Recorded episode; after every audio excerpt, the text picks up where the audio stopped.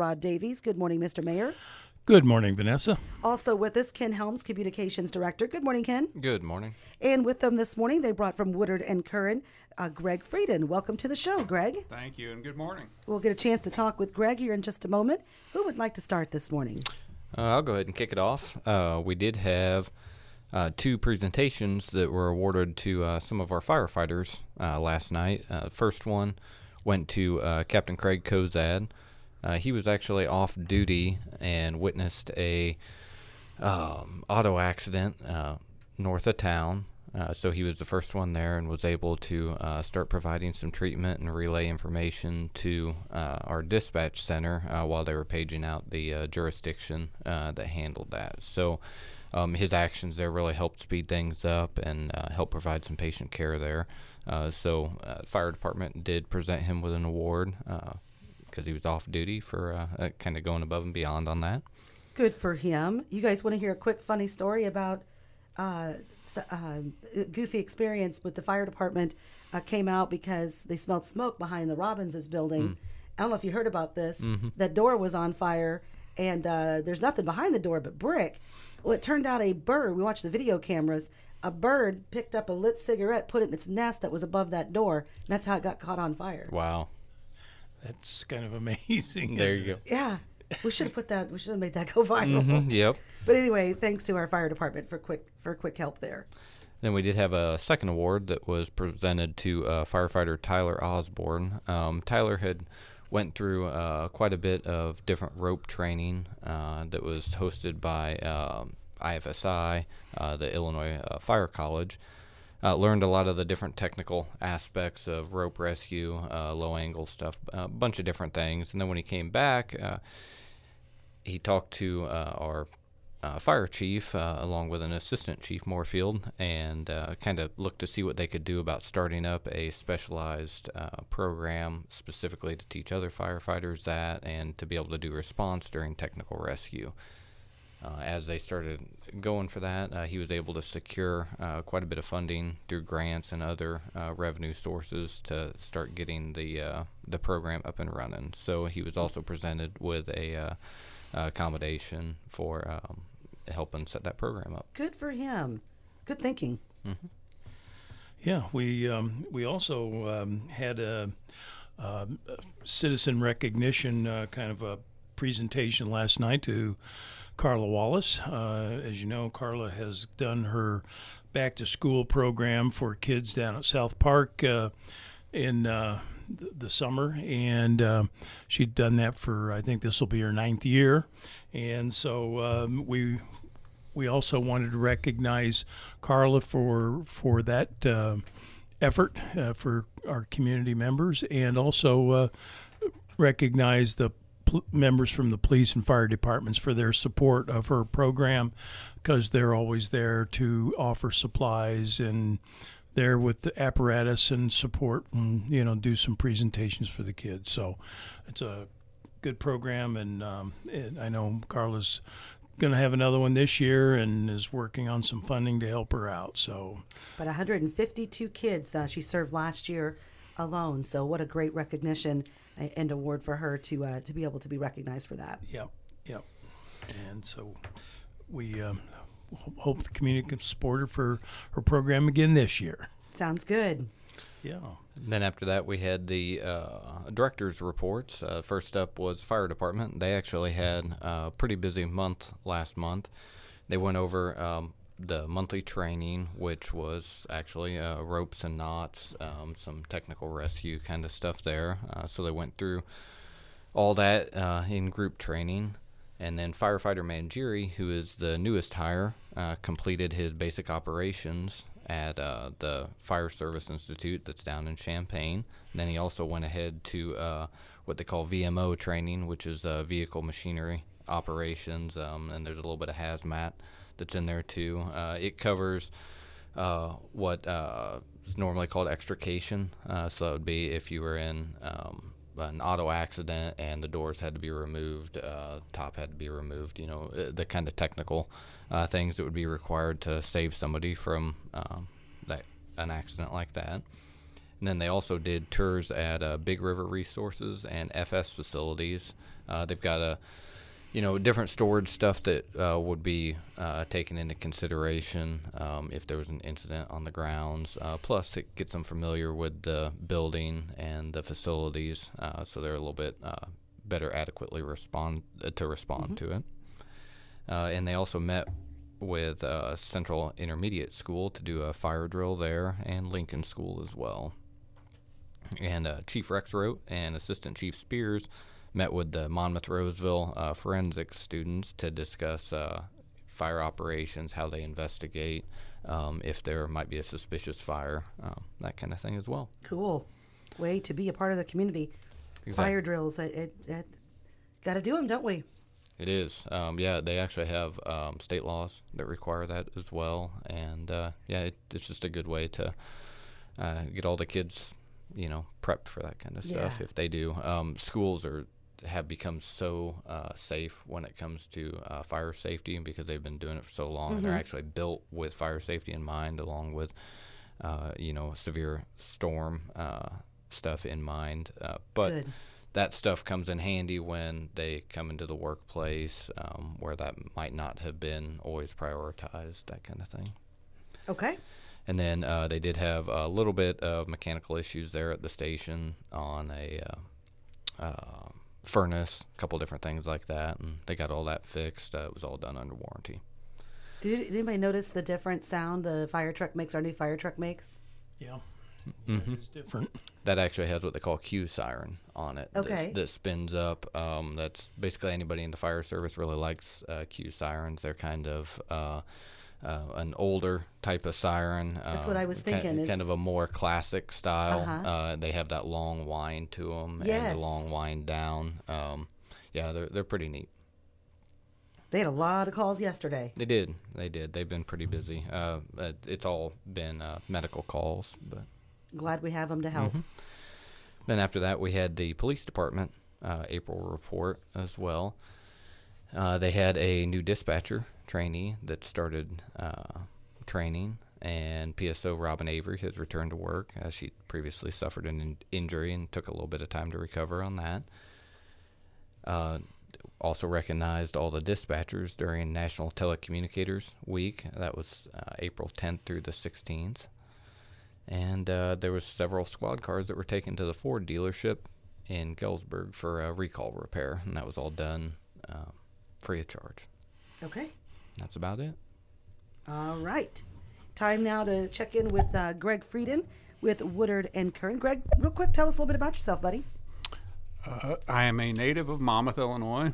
I am also an area manager for Woodard and Curran, so I oversee multiple operations throughout Illinois and Missouri. And am here uh, filling in for Andy Jackson for a while, and uh, so I got the pleasure to be here with you today. Okay. Tell us the projects that you're working on. We know uh, from our, our big discussion a couple weeks ago, there's multiple road projects in the works. So we have many uh, infrastructure projects going on. So last night, our uh, consulting engineer Jen Anders came up and gave the city an update on these projects. So we have a water main project going on at, at Sixth and Euclid. Um, right now, that is we're waiting on some survey data to come back so we can continue with the design on that and are working through that project, which will again replace the the water lines uh, in that area. We also uh, have a project to do uh, water main work at West Harlem. That one we're ra- waiting right now to get some uh, information on grants. Once we receive that, uh, we'll proceed with the design on that project. So we're hoping that happens by summertime. Uh, we also have some SCADA work uh, for the water and wastewater plants that'll tie those two systems together uh, to one SCADA system that'll help Kenny and his group as well as our group to uh, function uh, together. Um, hopefully, that will be completed by the end of the year with all that full integration. That's in process now, just working through that. Um, we also have the downtown sewer project, which we are waiting for USDA to uh, let us know that we can apply for grant funding through them. Um, well, for funding, which hopefully part of that will become a grant. Um, and so that's what we're waiting on on that project. And then we also have the uh, downtown parking lot design uh, behind Maple City Dairy site, which uh, that one we hope to have final design out here in the next couple weeks, and that will go out to bid. Um, so that will hopefully keep that moving forward. Um, we also have a uh, parking lot retention basin design by Monmouth High School Roseville, which is a green infrastructure project. Um, that is actually uh, out to bid right now. We have a pre-bid conference today and a bid opening on May 24th, and that will proceed with that, which we hope to have uh, designed and built and everything done before school starts. So they'll push on that project to get that through. Um, the North Plant upgrades um, for the North Plant waste for the North wastewater plant that is coming to an end. We've still got a few small things. We're waiting on a generator install, which has been delayed on just getting the equipment. So we hope to have that done by August if the equipment comes in at the timetable that they're telling us now. Uh, we also have a uh, disinfection system addition and construction, which is part of the city's new uh, NPDS permit. Um, in the past, the city has had an exemption from having to disinfect the wastewater going to the creek, um, but with this new uh, permit, they've required that. So um, we are working through the design on that, and that we hope to have done in fiscal year 23. So working through that. We have a phosphorus optimization plan, which we're finalizing. Um, should have that wrapped up early this year. Uh, and out, that's again an NPDS requirement. What? Where's the phosphorus operation? What is that one?